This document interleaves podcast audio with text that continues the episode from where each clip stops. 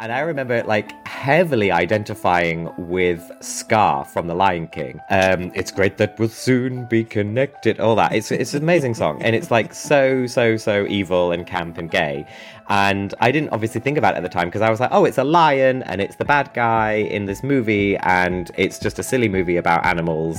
Uh, la la la la la. But like now, I just feel like it's it's some kind of queer vengeance song. But first, a word from our sponsors. It's the vibrator that has no equal. And now, Motorbunny offers their thrusting sex machine, the Motorbunny Buck. Enjoy a fan whore discount at manwhorepod.com slash motorbunny or use promo code manwhore at checkout. Dick wipes. Yes, I am telling you about Promescent's new dick wipes. These wipes will help you last longer in bed and take up no more space than a condom. Buy Promescent's new delay wipes today at Promescent, P-R-O-M-E-S-C-E-N-T dot com.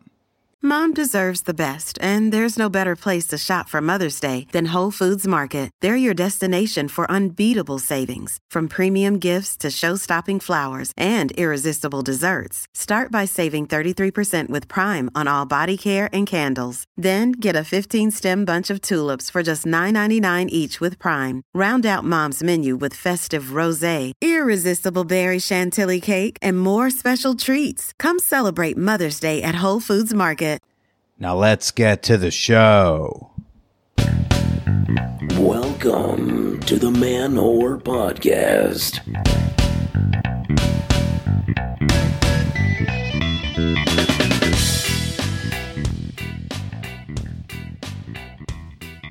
Shout out to the potheads, the bedheads, the head givers, the headlockers, and anyone with some poppers.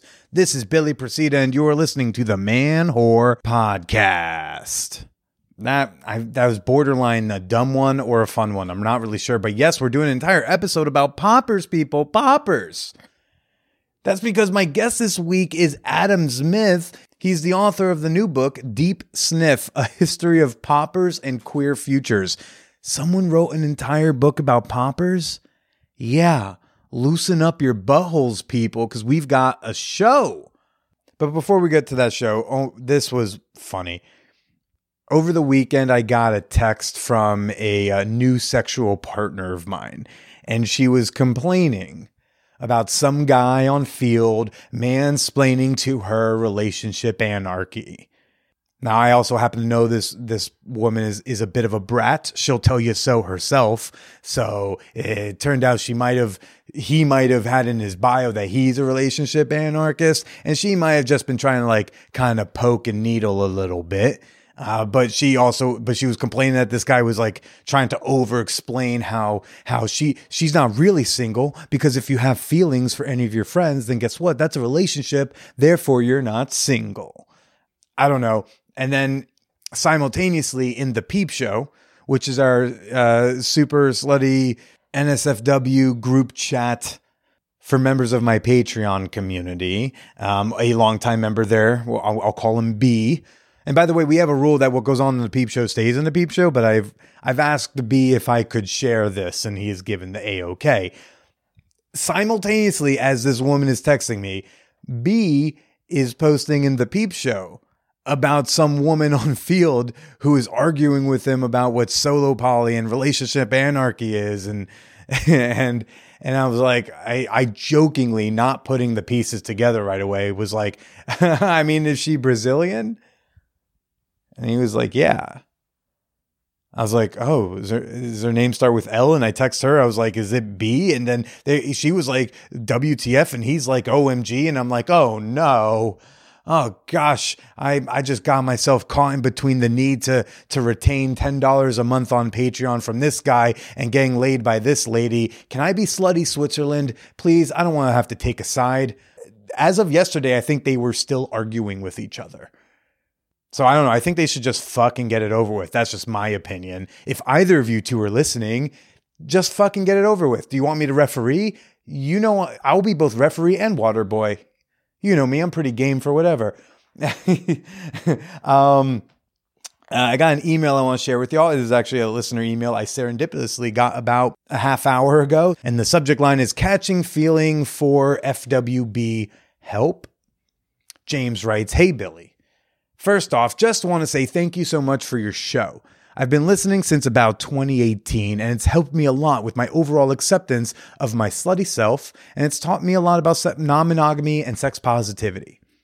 So, I recently started hooking up with this great woman I met on Tinder, and it's been amazing.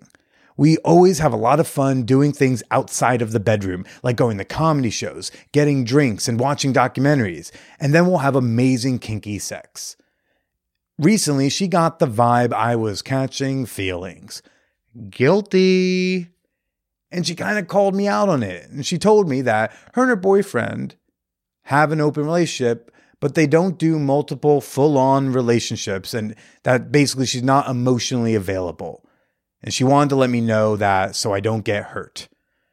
She still wants to be friends with benefits, and we proceeded to have amazing sex, but I'm trying to figure out if that's something I can do.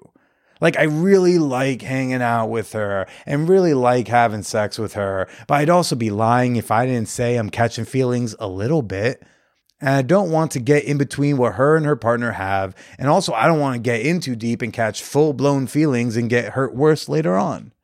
So, I guess my question to you is should I try and make it work? Like any tips to not catch further feelings, or maybe a condom for your heart? Oh, honey. Uh, or or should I just break things off now and save us both the trouble? I don't have many non monogamous friends, and I can really relate to your early episodes about feeling like somebody who finds it easy to get hookups, but not relationships. And I'm wondering if you have been in similar situations. Maybe you know what I could do. Any advice would be greatly appreciated. Thanks again, James. Um, first off, even before I get into what I emailed him, you know, James and anyone else listening, if you're ever looking for advice for this stuff, especially if you don't feel like you have access to non monogamous or sex positive or kink friendly or queer friendly community, I highly recommend you join us in the Champagne Room, our Discord server. It's completely free and you can connect with hundreds of like minded listeners with a breadth of experience. We got people who are in, there who are in college. We got people in there in their 60s. We got people who are monogamous, non monogamous, kinky, not kinky, all the genders, all the sexual orientations. Introduce yourself. There's a link in the show notes. You can go to manwhorepod.com slash discord. We'd love, we'd love to meet you, James, and anyone else listening. But anyways, so let's start with the most cautious of all of this. If you're in love with this woman, you can't keep fucking her it's going to hurt your soul when you're done getting spanked by her or fucking her in the ass or peeing on each other. You know, whatever it is you kinky kids are up to. It's gonna suck when you're all done and she puts her pants on and then she goes on vacation with her boyfriend. You can, of course, attempt to compartmentalize all of this. I mean, it sounds like a fairly new relationship. It might be possible. I could suggest some behavioral shit like texting less frequently or you know don't go on so many dates in a month or not doing sleepovers whatever. But like ultimately if you can put the sex with her in a different box than the dating box go for it. You, you might also just like her. And it's exciting and new and it's connected and the sex is amazing and so it feels like it's more. That's okay.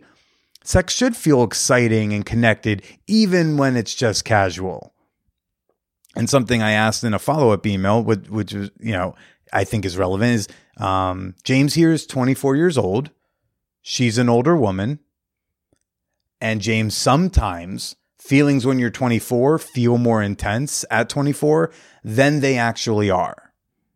Like I started this podcast when I was 24 and I was convinced I was in love with a lot more women than in retrospect I was actually in love with. That's just a maturity thing. That's not your fault. That's just something you learn with experience. And no, I do not care if someone had a four year college girlfriend. It's still not the same. and hey, I didn't like hearing that when I was 24 years old either. It's a, it's sweet of her to point this out now. And I, I think it's responsible of her as a fuck buddy to, to point it out. If you see something, say something. Hey, but you can't avoid getting hurt no matter what anybody does.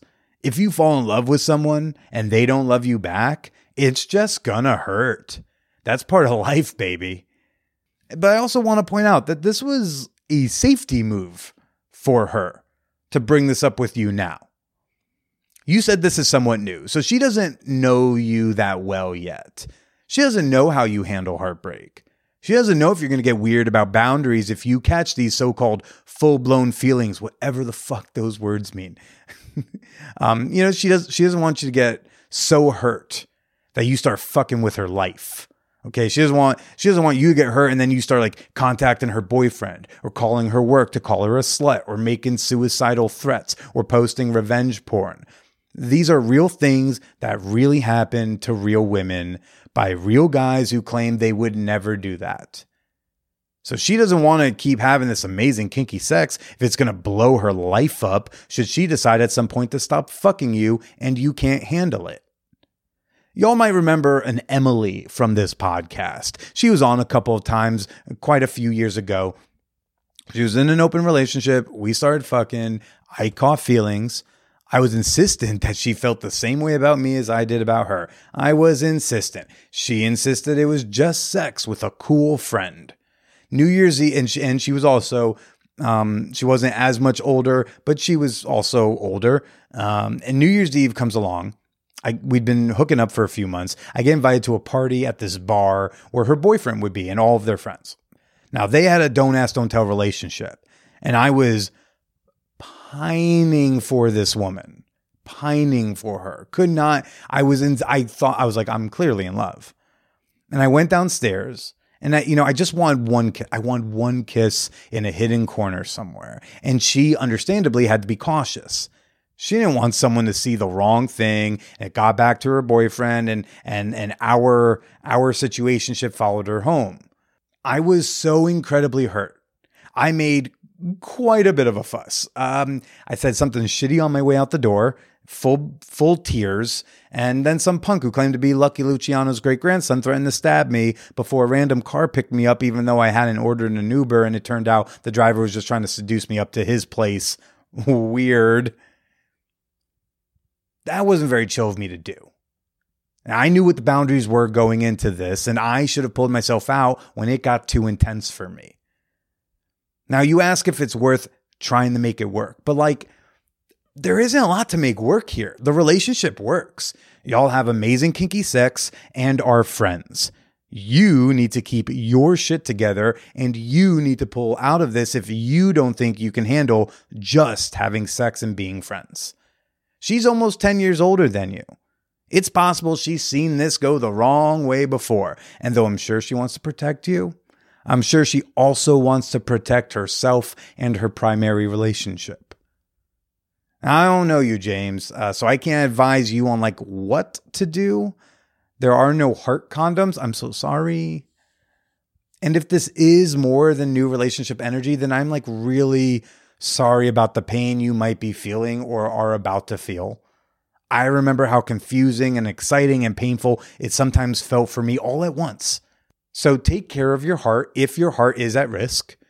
But I bet if you tone down on the texting frequency a little bit, you might just be able to handle a fun, healthy, casual sexual situationship. And it's okay if you can't. In which case, maturely pull the plug. Oh, good luck, buddy. I hope it works out. Uh, and if you want to send me an email with with your questions, maybe you've got a response for James yourself. Maybe you've got a comment about another podcast episode we've done. Uh, you can always shoot me an email at manwhorepod at gmail.com. All right, before I get to this week's episode, let's do a quick fan whore appreciation moment. Real, real quick. All right, uh, this week I'm giving a shout out to Edgar Vasquez Hinojos and Igor Mortier, who they said when you put Igor and Edgar, when you put them together, they sound like a Rosencrantz and Guildenstern of a slutty European dungeon. In which case, sign me up for the paddles, daddies. Uh, thank you for supporting the Man Whore podcast on Patreon. Thank you for supporting me and the work that I'm doing. Y'all are rock stars or slutty European dungeon people. I don't know. Uh, and if you want to join Igor and Edgar and myself and a slew of other fan whores in Fan Whore Nation, uh, you can support this podcast by becoming a member at patreon.com slash manwhore podcast. That's Patreon, P-A-T-R-E-O-N dot com slash Man Whore Podcast. And now Adam Zmith. Uh, Adam's got a book out, Deep Sniff, a history of poppers and queer futures. uh, again, I just I'm so surprised somebody was able to stretch poppers into that many pages. Good for him. He is uh, he's he's generally an overall uh, creative. He uh, he's a podcaster. He's a stage artist. He he does a lot of stuff. Wears a lot of hats. Uh, had a really fun chat with Adam talking about talking about poppers and queerness and gender. Oh my! Let's go take a deep sniff with Adam Zmith. The Man Whore podcast is sponsored by Promescent. I told y'all earlier this year about Promescent's delay spray and how I always keep it in my bag when I want an extra boost of stamina on a last minute hookup. Well, now they've taken the same technology, right? And they put it in a wipe. Yeah, a wipe. So much easier, so much more convenient, easier to carry around. They just they just made it that much easier to not come too soon. And when is too soon? Hey, whenever you think it is, buddy. I wouldn't steer y'all the wrong way. Honestly, I got pitched Promescent during like the first year or two of the podcast, so that was a long time ago, and I and I was skeptical. And so I turned them down at the time. But since then, and since I've been able to actually use the product and research the product, I can personally recommend this to any phallus that wants to fuck a few minutes longer. All right, be better in bed today. Visit promescent.com. That's promescent, P R O M E S C E N T.com. Get it? It's like, it's like prom, it's like it's like pro me scent, scent like sniff, deep sniff, a history of poppers. See, circular, secular nature. uh, the site is Promescent, P R O M E S C E N T dot com. Let them know the Man Whore Podcast sent you. Looking to start a podcast? Stop talking about it and get to it.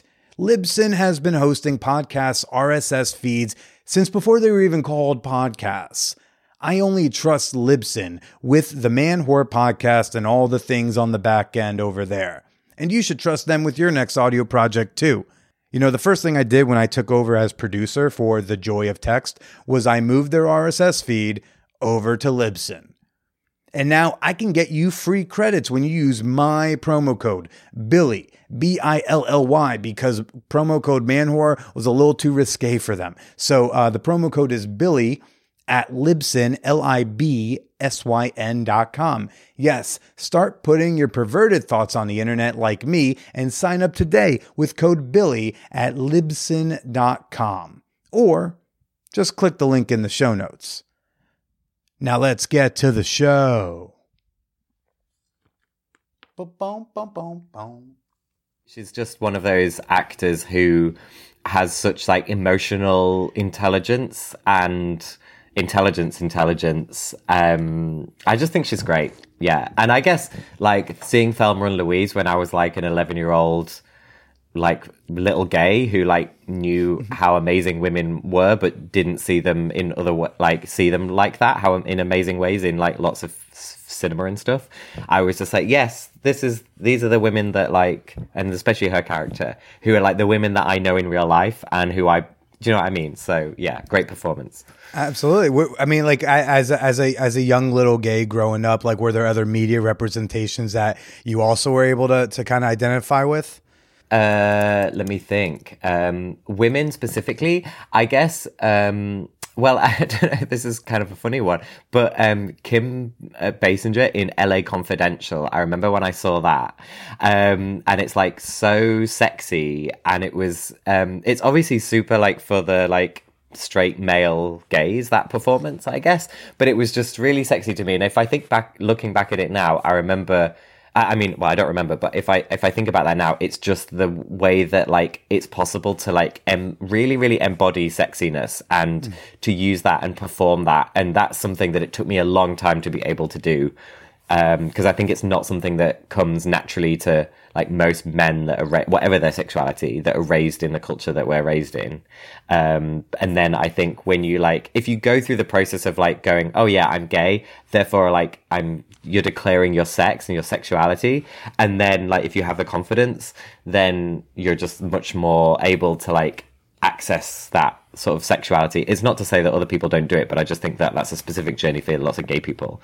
You know, I think when I was growing up um, and coming of age and coming into my my body and my and my sex i was kind of scared of stuff that was gay or stuff that was queer and people you know characters or people that were any of those things i guess and so um i guess i watched things like Thelma, maybe I watched Thelma and Louise and LA Confidential because I'm like, well, these are like super mainstream and like straight and and safe, and um, I can get I can get away with like watching those, and no one's gonna think you know, oh, maybe he's too weird or too queer or whatever. I mean, obviously, looking back now, especially like basically, there's a whole thing of like gay people watching gay men loving Thelma and Louise, obviously. But I guess that that is just something that I did because it was safe, you know, like finding certain characters or representations that I really liked in like relatively safe mainstream things, Incl- and also including Star Trek that I wrote about in Deep Sniff quite a bit. Mm. Um, that's a super safe and mainstream thing, really, but actually finding the sort of subtleties and nuances in some of those characters and and um, they were speaking to the little queer kid inside me i guess um, and then now i like watch and read all sorts of different representations and i don't give a fuck and you know like i'm part of a i'm a collective part of a collective that helps to organize like a film and arts festival that's like super queer and like we have like really extreme uh, like porny stuff in there, uh, really, really boundary pushing uh, content and characters and representations. And it's just amazing to be in a room full of queers who are watching that stuff and we're just like, yeah, we don't give a shit anymore. Like, you know, we can just watch this or we could make this stuff. And, you know, yes, I will write a chapter in my book about me having a wank. You yeah. know, like I don't care anymore. Well, it's interesting you say that, you know, to, to bring up the concept of safety with watching stuff as a kid because um, also, like you're watching that stuff, no one knows how you're identifying and with whom right. you're identifying. There's like yeah. they're wa- you know so and so is watching a thing. Uh, yeah. You know, I, I remember being in the car with my dad as a kid, and on a uh, I think one or two occasions, you know, a song that I like would be on. It didn't mm-hmm. matter who was singing it. I like the mm-hmm. song, and so I'm right. singing along with the song. But if there's a right. woman singing the song, especially if it's a woman who is singing to a man, as many songs tended to be. You know, I might be singing along lyrics because I think it's a banger, and my dad would be like, "Hey, you can't, no, you can't sing that. That's the girl's part. You don't sing that part. no, she's singing to the dude. You can't sing that part."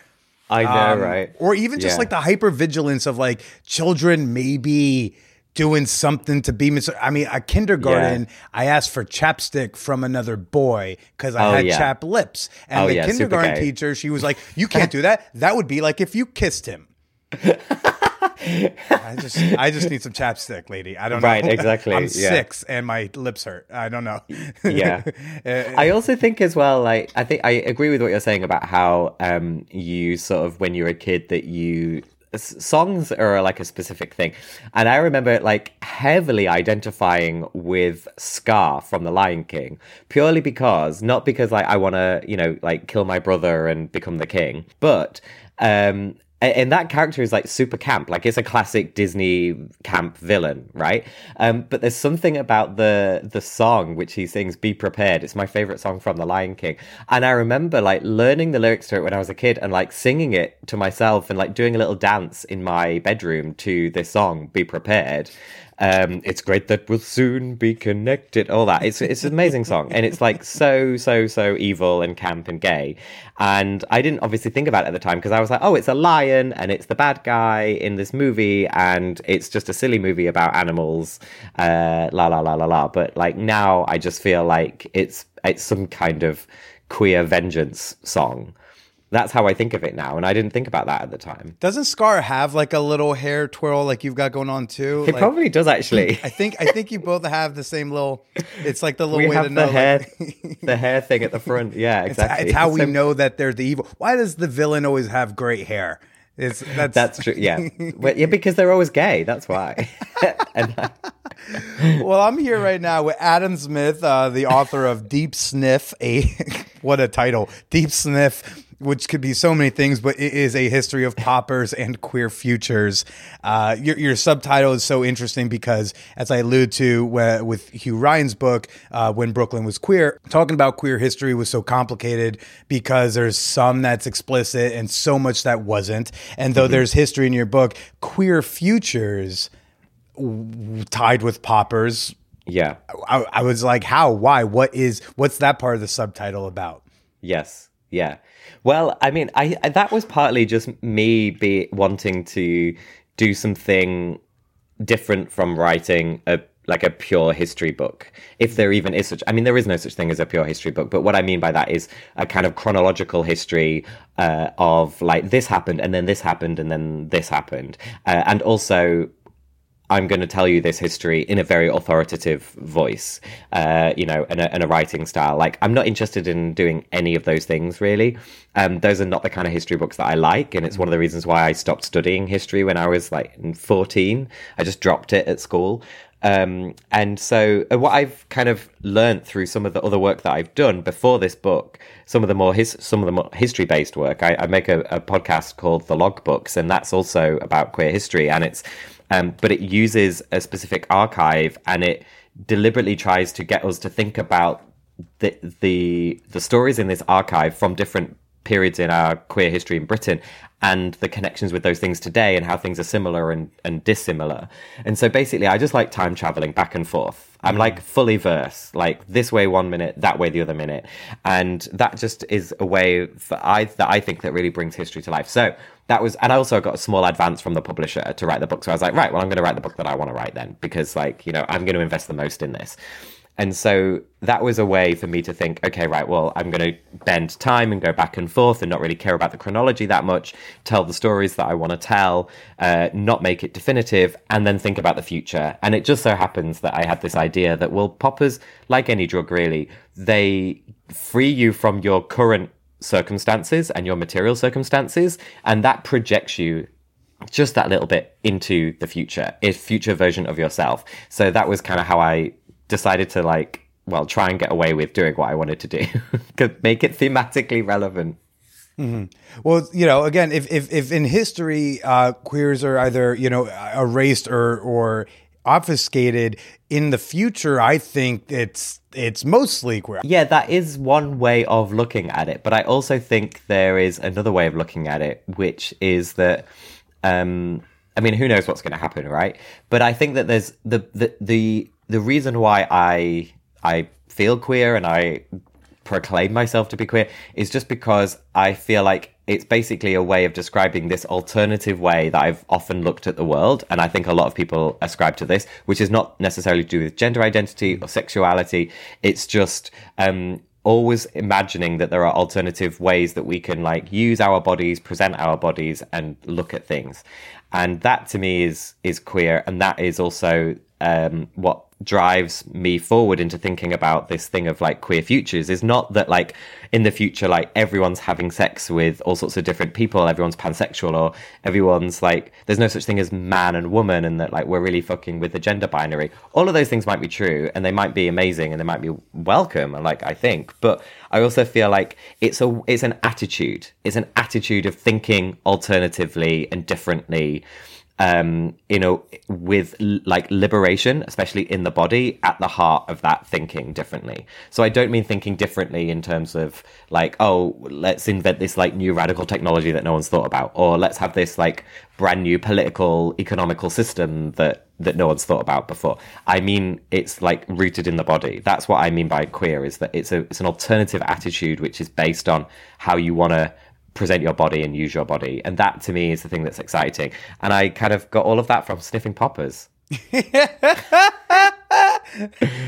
they, if they had told me that I would have had such revelations, I might have tried them sooner. Uh, still haven't, right. but now you're you're selling me on on poppers. It's it's right. well, I, I love that idea of the in in the future as we're slowly seeing now and hopefully continues in the future that people will mm. start just being more their authentic selves instead of the self yeah. that they think they're supposed to be. Way before i knew that i was like that i had like a queer sexuality or a queer gender whatever like way before i knew any of that i knew that i was a dirty little slut. I knew that i was not monogamous. Okay. And that that monogamy and like marriage and stuff and like never ever uh never ever really i, I never understood that them. And actually I, you know, it it's kind of in a way harder to admit that or harder to say that than it is to say you're gay in certain places and you know with certain people. And I kind of knew that. What, what like age range are we talking about? Oh where oh you, in your head you're saying I'm a dirty little slut? Like I don't know whether I would have used that word, but definitely like I was like at maybe like eight, nine, ten. I was Okay. reading. I hope it was kind of- alternative words at that at that age. yeah, I mean, all I know is that I was reading like adult books. I was reading adult books quite early. I don't mean like erotic books, like you know, like porn books. I mean like just books that were made for like written for the adult market, thrillers and stuff. And um, the sexy things in the sexy scenes in them, I just remember like really responding to, and I can remember specifically certain scenes in my head that I must have read when I was really early, really young, and just thinking, like, yeah, like that sounds great, and I want to do all of that. And the idea that that would have at some point be closed down as options because I ended up in some kind of relationship, that just I just didn't understand that idea. Mm-hmm. And like I lived in a very monogamous, well, I'm assuming very monogamous, like heteronormative house. You know, I had a mum and dad, and they were married, and they were monogamous, and they'd been together for a million years, and and like all the families around me were similar, but I just never really understood that lifestyle. I guess. I love And then I started sniffing poppers, and you know, well, every everything went then. Again, not not to like overly mono hate or anything, but I just love the idea that you called monogamy like a lifestyle. It was like, you know, Right. that lifestyle of like, yeah, I want them to know that theirs is a lifestyle too. That's all. Yes, it is. It's very much a lifestyle and a political position, actually, because it is enshrined in law in so many ways, and people campaign basically for monogamy rights, but through other means, like through other policy decisions, things like to do with how taxes work. You know, you're campaigning for monogamy to have certain tax breaks or certain tax benefits, but you're just not calling it that. You're calling it to do with tax, but you're actually campaigning for monogamy. So, Adam, when did you first sniff poppers? Do tell us about that story. Well, I remember the first time I encountered poppers, which was actually when I turned up to a hookup with someone, and it turned into a threesome quite quickly, which was really nice. And uh, they were both sniffing poppers, and I didn't know what they were, and they offered it to me, and I was like, "Do you know what? I'm I'm not going to do it. I don't know what it is, and also like." There are three of us in this room, and I'm like really quite stimulated right now. Thank you very much. This is like wonderful. So I then went away, which is classic me as well. Like encounter something, go away and think about it and read about it. You know, that's kind of my my vibe. So um, that's what I did, and then I must have got some a bottle of poppers for myself and must have sniffed it alone. They come in a bottle. I know nothing. I know so little about poppers. I couldn't even pick them out of a lineup of of of, drugs, drugs. on a table. If you put old, I'd be like, I don't know which one's the popper. Right. I think of those little, you know, those little like Chinese, like of like Chinese firecrackers, little things you could throw on the ground and they go, Yes. they crackle. Like that's what I think when I think poppers. Yeah. Well, we actually had a performer at the event for the, the like the party book launch for Deep Sniff, and he put those on the ground and like stood on them as part of his performance, and it really like woke people up. I think people thought there was some kind of like attack happening, like with bombs and shit, which which I shouldn't joke about, but like I don't know. That's that's It's a great way to promote a book. Let's terrify the fuck Exactly. out of people. exactly, exactly, and then shake them down for ten ninety nine on their way out. Yeah. So, um, so uh, no, no, poppers like now, you know, it's a it's a chemical substance. It's a liquid. It's mainly sold in these little tiny bottles. They're like ten mil or thirty mil bottles, and it's you just open the cap and you sniff the vapor. You don't do anything with the liquid, and if it gets on your skin or in your eye, it's going to cause you lots of pro- problems. Oh. Um, and so they were sniffing poppers at this um, at this threesome. I said no. I came home. I like did my own research. I um, sniffed some, and I didn't really get massively into it um, until uh, 2017 New Year's Eve when I was at home alone watching porn and I found these porn videos where people mix like clips of other porn videos together really tightly, put a dark techno beat underneath, and put text on the screen instructing you or dominating you on when to sniff your poppers while you're watching these videos, these popper beta videos. And so I was like, I, I just like clicked on one of these videos, you know, when you're like browsing porn, and I just got really into it. And it was like, I'm going to tell you when to sniff your poppers, and you're a dirty pig and um, so I just followed the instructions and like saw all these vid- saw all these like porn clips, and then the this saw the text on the screen saying, you know, this is when you hit or this is when you release your breath. Sniff it. Mm, mm, Like yeah. sniff- yeah, exactly. So I like did all of that and like got really high, had a amazing wank, and then the fireworks just exploded outside my bedroom window because it was New Year's Eve, and I was like, okay, I get this now. I've had this really wonderful solo sex experience, uh, you know, and I do have sex with other people, but a solo thing is like definitely a part of my sex life and i was like okay i get this this is this is wonderful and since then it's been a part of my sex life incredible. Uh, I, I just, I was, when you were talking about like the the, the tightly uh, cut up porn videos with like a techno B with like random Yes. instructions. Yes. Reddit is a place I get a lot of Oh, yeah. my I scroll through a lot. So it ends up getting a lot of stuff in there. And so then I stumbled upon like there are these like I guess like they're like forced bi hypno videos. Oh maybe- yeah Have you yeah seen There- those? there's an overlap i've seen those Yeah, it will be like they're gonna show you the hot chick, hot chick, and then like will flash Yeah. cock at you, and it's like trying to hypnotize you. That, but it's got the techno beat, and it'll be like jerk yeah. it, jerk it. Here's a chick, jerk it, jerk it. Dick, keep jerking it. There's a dick on the screen, but keep jerking it. And I'm like, what? yeah yeah yeah Uh, that, Yeah. That's so fun. So wait, now real quick, what is the liquid in poppers? Like, what is a pop? Like, what is Right. it actually? well okay i'm gonna go back to a little bit of history is that okay? it. Absolutely. so please. okay so 1844 in france oh wait, wow, okay, did Yeah, not expect that. uh, a chemist called Antoine Jérôme Balard uh, was just playing around with different substances. It was that era when lots of different chemists and scientists were, you know, doing quite basic research and finding out lots of new stuff.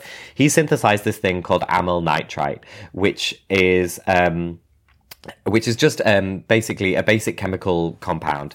Um, and he synthesized it, he smelt it, it smelt a bit funny, it made him blush, and that was about it. He couldn't really think of what the point of this substance was, but it was just one of many substances that he was creating and experimented with by combining things. If you imagine that, like, you know, cartoon chemist uh, uh, pi- picture of like a person like pouring things in between beakers and like dry ice steam coming off. That's what I imagine him to be like. Um, he lived in a garret as well above the uh, above a pharmacy, and so um, so he found this or synthesized this, this substance, wrote about it, but didn't do anything with it. Other researchers, like through the 1850s and 60s, experimented with it. Uh, they did things like made uh, bunnies sniff it and then s- tried to see what was happening to bunnies' like heart rates, which is that it goes up uh, because it lowers your blood pressure. Um, they made cats. They put they they put cats in boxes and then pumped the the vapor into these boxes and saw, saw what happened to cats. And then they, looked opened the box, and the, the cats just got their asshole waving up in Right, the air, exactly. dilated. Like, Exactly. yes, I'm ready for it, Daddy. I'm ready to be fucked. Exactly. um, I mean, we've all seen the movie Cats. There's lots of open holes in that. And so all also, everyone in Cats is actually on poppers, which Right, would make the so. movie make more sense. To It would make more sense. I think that's how you need to watch that movie. Um, they looked at frogs. They gave it to frogs, and they looked at what happens in the webbed feet of frogs, where you can see the tiny blood vessels. Um, and they saw that these blood vessels were dilating. So they knew that like it's lowering the blood pressure, it's dilating the blood vessels, it's increasing the heart rate, it's giving a rush to the to the head. Because when they did it, when they gave it to like to people, mainly men, including bald men, they could see that it causes a rush to the face, and you sometimes go a bit red, and you can see that especially in some bald people because there's like more skin, you know, available to see. Um, and so they knew what the th- that that's what was happening. So they were publishing research into that. Um, and this is amyl nitrite at this point. This is the only substance that was being investigated um, that was doing this. And at the same time, there was a doctor in Scotland. He's called Thomas Lauder Brunton. If you Google his picture, you'll find a picture of him, and he's really quite hot in a Victorian doctor kind of way. And uh, he was treating angina patients, and he knew that one of the reasons wh- why angina causes suffering and pain in the heart is when the heart isn't getting enough blood because the blood vessels going into the heart are too constricted. So he had seen this research that there was this substance which, when sniffed, could dilate the blood vessels. So he tried it on one of his patients when this patient suffered angina pain, and very much it worked.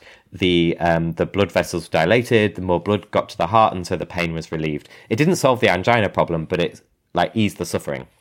So he then set about writing about amyl nitrite as this medicine that could, when sniffed, helped other people with their angina pain.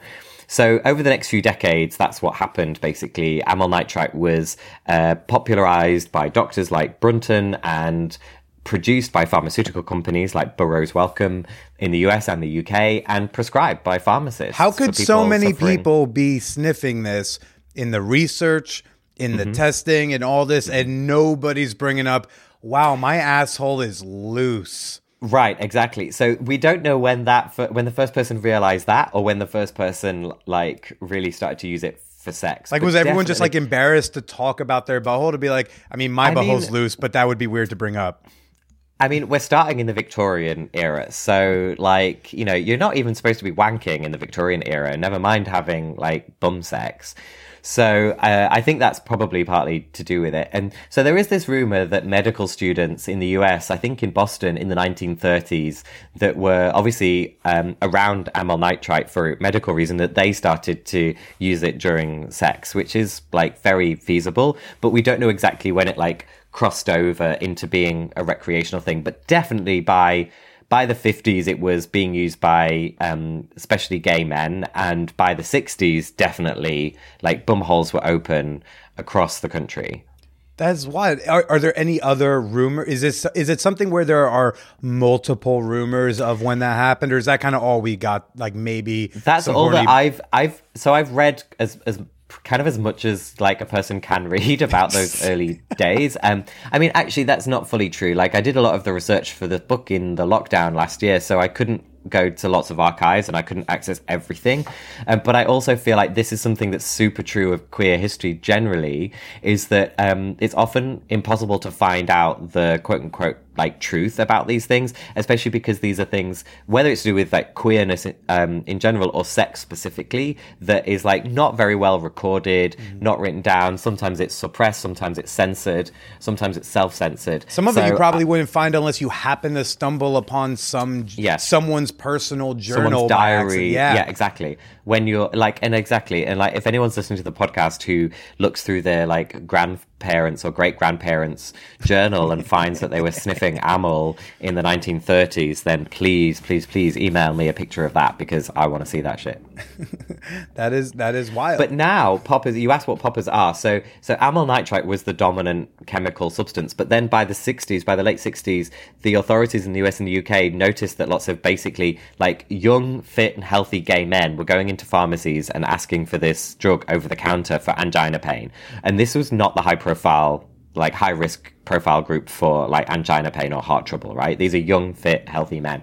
Um, and so they knew that they were using amyl nitrite for improper use, as they said. So they put a prescription requirement on it.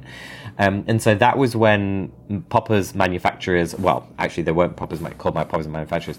Manufacturers, basically, the street scene started to take off. And so people started to synthesize amyl nitrite and then other substances to do the same thing, like butyl nitrite. Uh, they started to synthesize them and sell them, you know, like basically like without the pharmacy, without a prescription.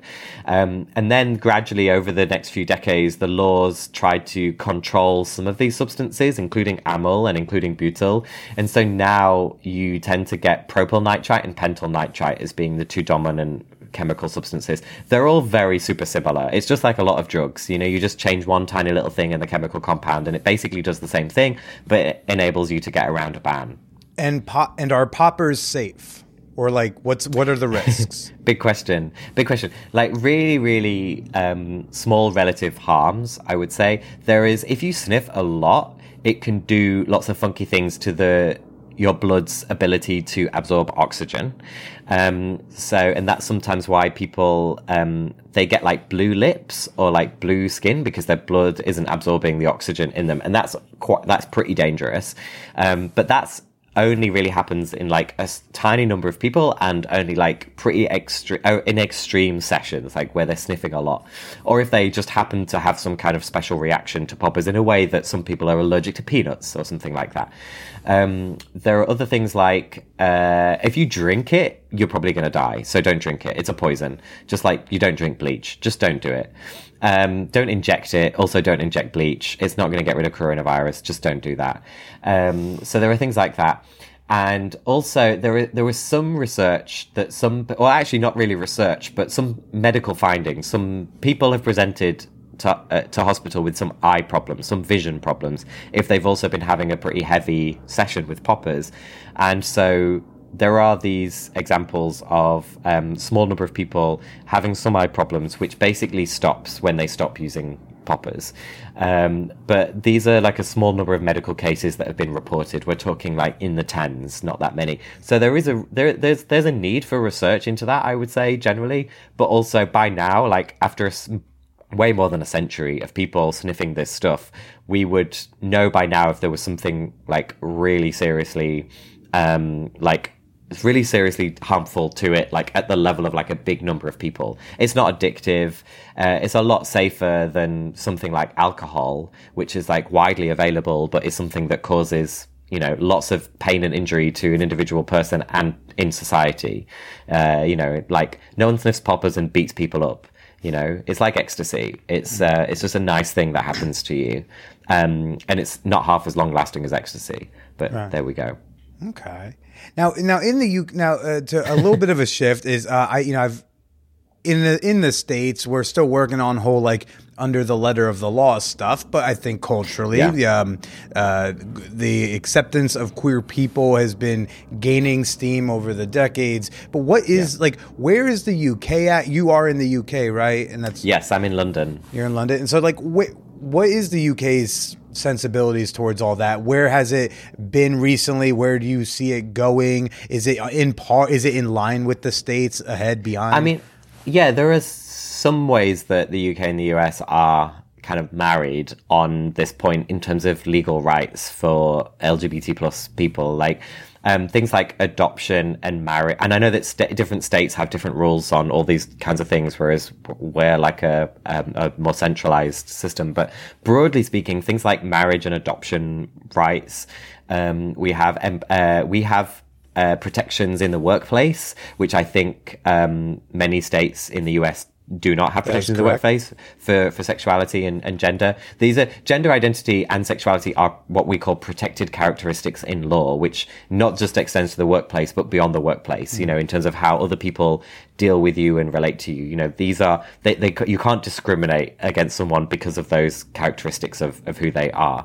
Um, and I think that generally, um, like lesbians and gay men are like generally accepted um, in society. Uh, I think that there's still quite a long way to go with the acceptance and understanding of bisexual people and pansexual people because they tend to still get um, uh, quite a lot of biphobia with people asking, you know, peop bisexual person going on a date with someone and that person saying like, oh well, you know, aren't you also greedy and you're going to want to go and have if you don't go on a date with a man and a woman at the same time, then are you really bisexual? and are you It's really like, bi- yeah exactly. Or you're like or you're like 80 20 this and that and like so are you really bisexual if you're not 50 all of that bullshit which is purely biphobic. And i think that there's a lot um, for us to culturally and socially get to to like fully respect bisexual and pansexual people and then there is um, and then transgender people basically we we have we have a similar problem to the US that there's still a long way to go for um, like fully like full trans inclusive healthcare and trans inclusive laws um, and or like, even getting J.K. Rowling to stop fucking tweeting. Well, yeah. So basically, so she is part of um, a lot of people who are like uh, who are um, kind of talking about trans rights and, at the minute as if it's as if what trans people are trying to do is in opposition to to women and women's rights. And um, so basically, there's this like souped up argument, and and it's really not edifying, and it's really horrendous to see what's what's going on. Um, that basically a lot of people are saying that like the more trans rights there are, then the less rights there are for women, which just simply it, it, it's not true, and um, there's no threat to women from uh, trans people compared to the threat to women from like male people generally. Like, for example, you know, like, and also just you know, people that are rapists, people that are murderers, people that want to um, abuse women. You know, there are laws against all of these things anyway. Um, we don't need to stop trans people getting their rights in order to stop like women being raped and stuff. So, I mean, that's a whole thing, and and it, it's a really quite a big problem in the UK right now, and it's and it's sort of similar in the US, but also different. Because I think what's I think that there's a lot of um, a lot of the things in the US, not to say that everything's great for trans people, but like there isn't so much of a debate about the existence of trans people in the US as there are in as there are in the UK right now, I think. And I think it's also to do with class, which is a whole other thing, which is a specific UK thing. Well, what, what what was it like for you growing up as a as a queer youth? I do not know your age range. I'm guessing like you're somewhere in a thirty. You have a three or a four in the beginning, I believe. So, yeah, I have a three. I'm in the 80s or 90s. Like, what was it Yeah. like growing up for you out there? Yeah, well, I so I grew up in a pretty like small seaside town in the north of England, and um, I didn't see any. I didn't know any out gay people when I was growing up. I think or queer people um, on the TV. There also wasn't very much. I was watching TV in the '90s. It was before the huge proliferation of like TV options like we have now with like streaming. Um, we had like a few channels. We didn't have cable or or like satellite TV. I think in my house. Um, so there wasn't loads and loads of representation on TV or in my actual life. And I, but there were like other queer kids, especially gay boys at my school. And I steered the fuck away from them because, um, I basically didn't want to be that. I had inner homophobia that I would now, that, that's how I would describe it now. Yeah, I didn't go as far as like some people in my position would do, which which would be to like um hit on like like like you know shit on them or like bully them and like try to like really bulk up my like masculinity and my straightness. Like I never really pretended to be like super straight. I just was there to study. I basically wasn't interested in the games or in the in the roles that people were playing at school. I just I was like a nerdy kid. I just wanted to get good grades because I knew that if I got good grades then I could go to university and leave leave the small town where I was. And the household that I grew in grew up in was like very straight and socially conservative. I thought that my parents were like really liberal because they basically never had a problem with eh, stuff that me and my sister did but that was just because we didn't challenge them.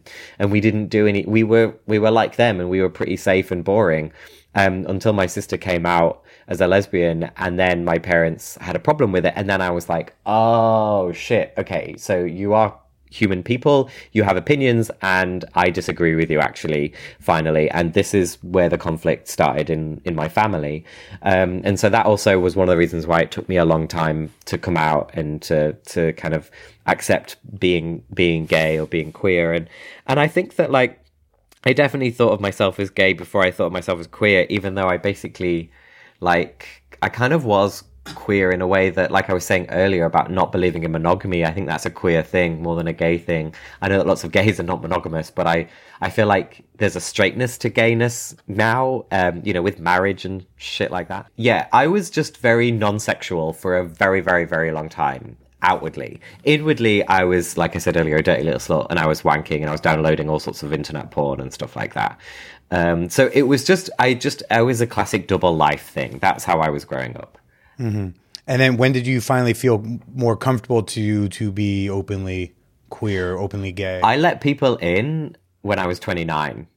and I assume and and- is that after you had already started having experiences after the mean- poppers? No, no. I mean that was that was literally when I started having sex oh, wow. and started and the, immediately I, when I started having sex, I then like let people in around me. I was just like, well, okay, this is real. This is happening. This no is the sex sex, that I've all been your wanking twenties. about. Nothing, nada. No, no, no.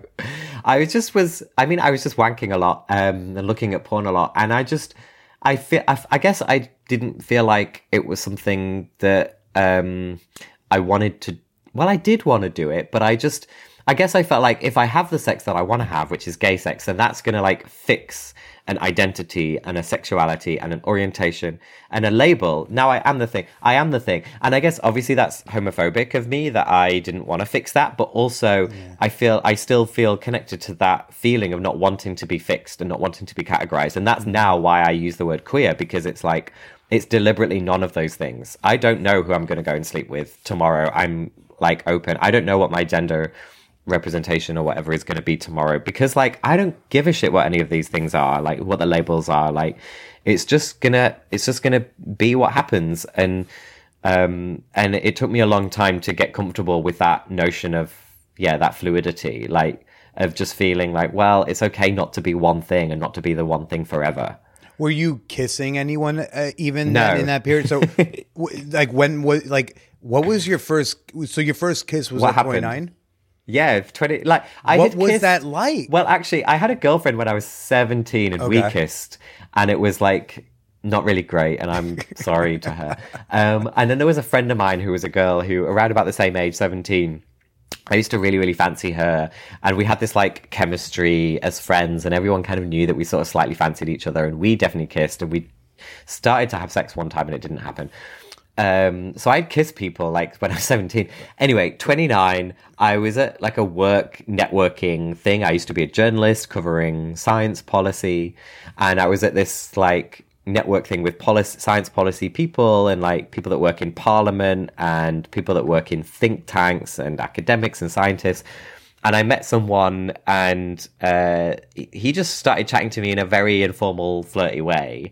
And I was like, "Oh, is this person flirting with me? I'm not sure." But also, he's potentially useful as a contact. So we like met up um, in a work scenario, but then quite quickly, well, we met up in a work scenario and we chatted about work stuff, and then we said, "Let's meet up again on a Saturday." And I was like, mm, "Okay, that's shifting." And then so I went to meet him in the pub on that Saturday, and I just thought, you know, I've got nothing to lose here. I think he's flirting with me, but this never happened to me before. So I just came out and said it to me to, to him. I was like, we were chatting and everything. I was just like, hmm, are you? Can I ask? Are you are you flirting with me? And he was like, yeah. Is that okay? And I was like, yeah, that's okay. It's just never happened to me before. And then we went home and fucked. I love that. Yeah, isn't that beautiful? Isn't it great? Can we? What, what a beautiful thing! You just ask the question, and then you can give a straightforward answer. and I love that he was like, "Is that okay?" Yeah. Oh, that's so sweet. And then, and then were poppers involved? No, it's just, No. And then, and then go fuck. Good for you. So basically, that kind of like opened me up to Yeah. all sorts of different things, and he was like, you know, you know, like, wow, you need to. He, I don't think he was like intimidated or scared or anything, knowing that it was, you know, my first uh, scene. Um, but he quite quickly was like, you know what, you need to like really enjoy this period and like enjoy some stuff and like, you know, basically go and slot around if that's what you want to do. Um, and we can carry on having sex, by the way. And so that's kind of what we did. And um, so I think it was during that like first six to 12 months where I was just like really experimenting and exploring. And that was when I ended up having that threesome where I first encountered poppers. Amazing, amazing.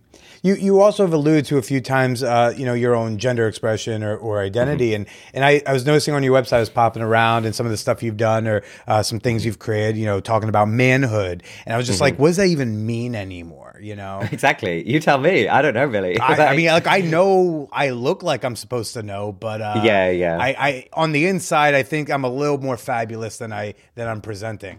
Uh, yeah, I, I mean, I think that's probably true of us all, you know.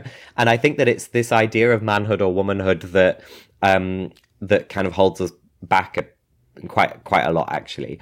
You know, like I think that there's also we're in this really interesting moment in history where we're thinking um, sometimes hard and sometimes shallowly about uh, sex and gender as being two different things. And I think that you know they are different things.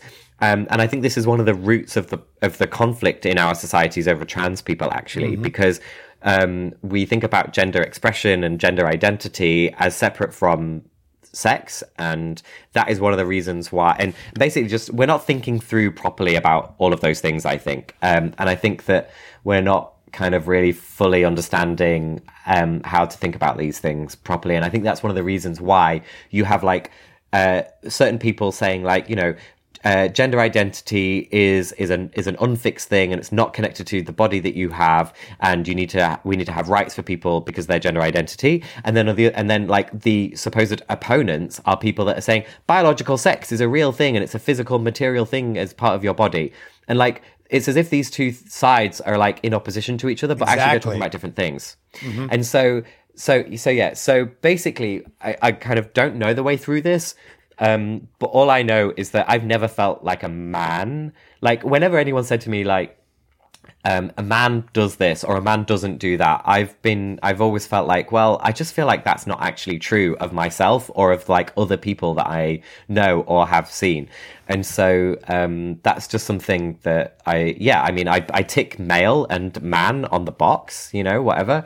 But like, and I've got a, I've got a dick. If that means that I'm a man, I mean, it doesn't because I know people who are also men who don't have dicks. Like, so yeah, I don't, I, I don't know. I just feel like this stuff shouldn't be that hard. It should we should just respect each other and and like find ways of like affirming how people say that they are and what they and how they want to live their lives in their bodies. It's their fucking bodies, you know. But getting some shared language would be very helpful, especially when even within people who we would view as whether it's allies or an agreement or in a.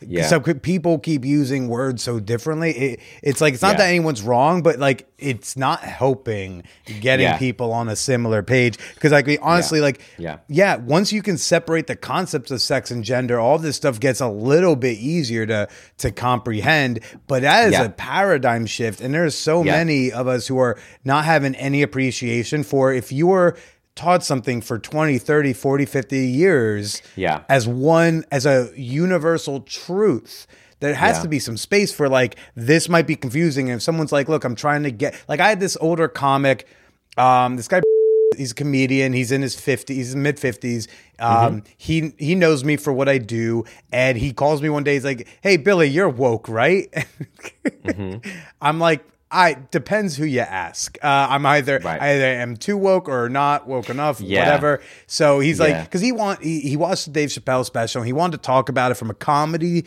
angle, but he was also Yeah. saying, "I'm an old fuck. I'm trying to get it." But I'm having Yeah. trouble. Can like we go to a diner and, and jab and, and we went and probably talked for like three four hours and, and it was great and um it was just like it's a paradigm shift and he's trying to get past it and we gotta hold Yeah. space for there's a difference between the people who are like fuck them they are freaks and should die and Yeah. the people who are Yeah, like yeah, fuck them they're freaks but we'll let them live but we're gonna call them freaks every day. And then there are the people who are just trying to get it and are having a tough time. And I actually I think that that third category is the vast majority of people. Yeah. Actually, you know, Yeah. like there's big, what what we were saying earlier about the, the the transphobia in the UK right now.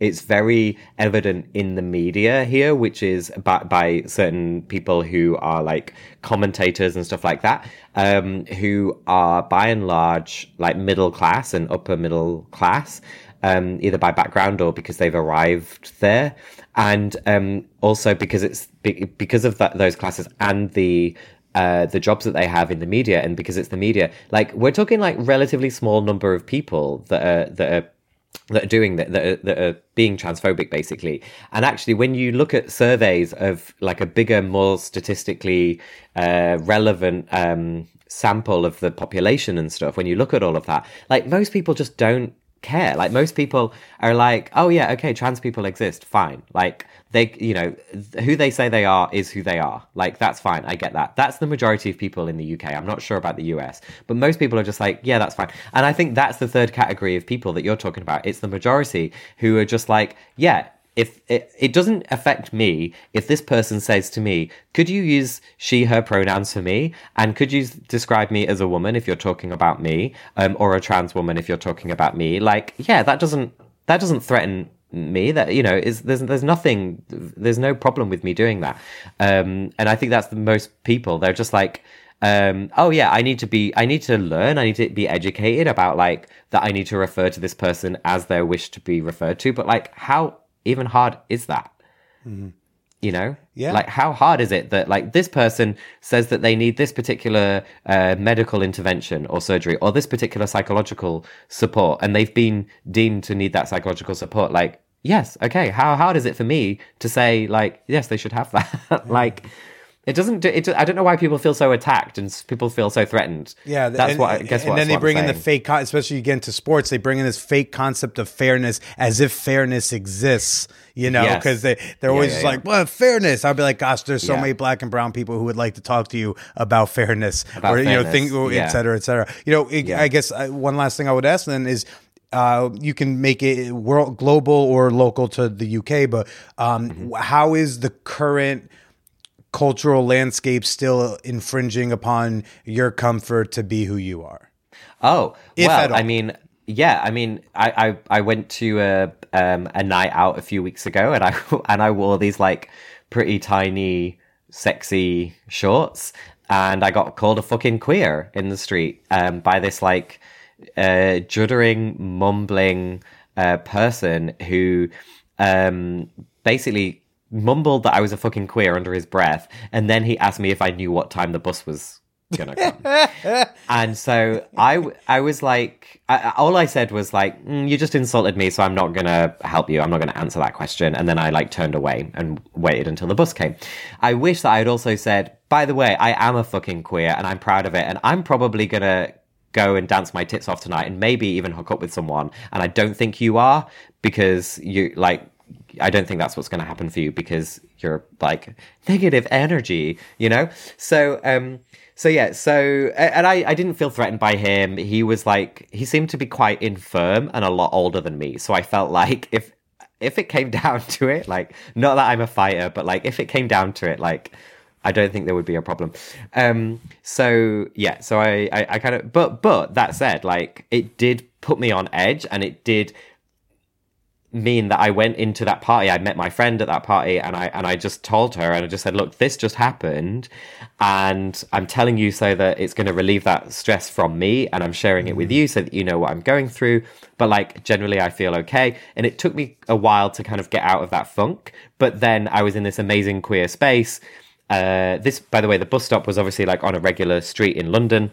And then I went into this party. It was this amazing queer space, super inclusive, um, very like affirming, different kind of gender presentations, different sexes, sexualities, people hooking up, uh, whatever, getting tattoos done, kissing, taking drugs, who knows, and um, and dancing, and just it just felt like really safe and the fact that we were able to create that space in london um, shows you just like what is possible and how we can do those you know we, we can live in that way that we want to live but it is not like that necessarily on the street. And in fact there's a pub opposite the venue where this party was and this pub is like very was like very hetero and quite aggressively male. And they were even like standing on the street smoking opposite the party that we were at and like like doing quite weird things coming up to people in the club um, who are like on the outside or like saying certain things and gossiping about us. And it's just like oh my god get over it. Just like enjoy your night and we'll enjoy our night.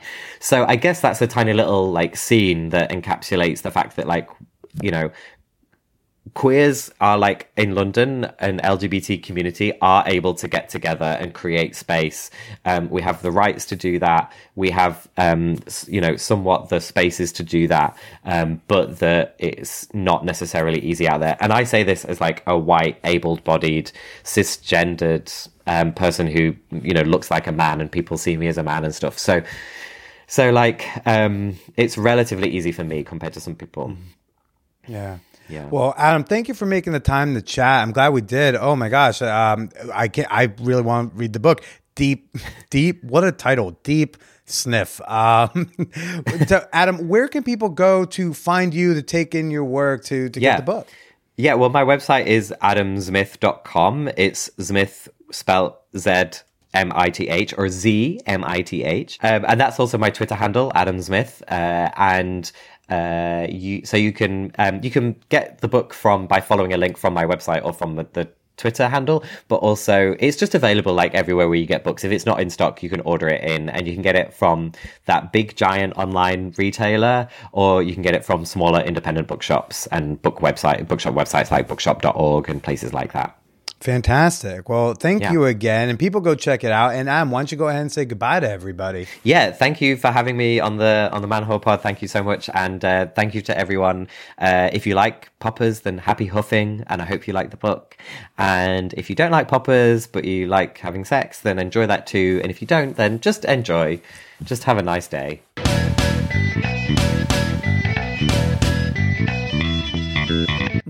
How's that butthole feeling? Is it loose? It better be. keep those social media shout outs coming, everybody. Uh, me and my guests are loving the tags, we're loving the mentions, we're loving the retweets, we're loving seeing that you're loving us. Shout us out on the Twitters. Uh, again, he's at Adam Smith with a Z, and I am at the Billy Procida over there depending on the app you're using, but if you're using Spotify, you can actually share this episode right now. You can share the episode in your Instagram story. Isn't that cool? Then uh, your followers are just one tap away from hearing the podcast you love oh so much. And if you have some thoughts that go beyond 280 characters, you can always shoot me an email. I read and get to them all. You can always email me your comments, your questions, your criticisms to manwhorepod at gmail.com.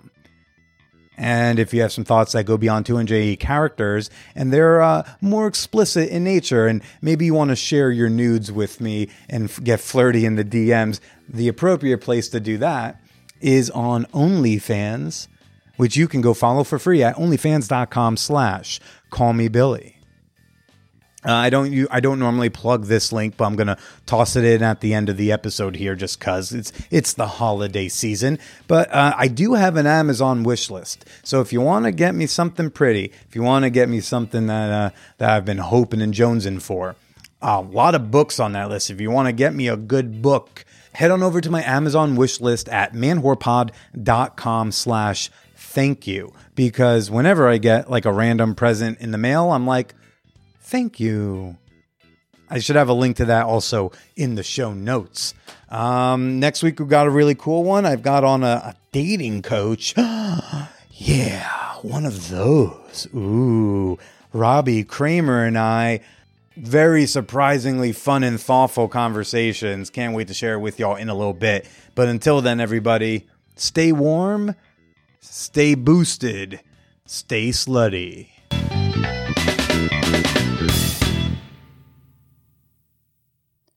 Dogecoin to the moon? Ready to buy the dip? Start investing in cryptocurrency today with Coinbase. And you can get $10 worth of Bitcoin for free after signing up at manwhorepod.com slash crypto. Come on, how much longer is this fiat thing gonna last?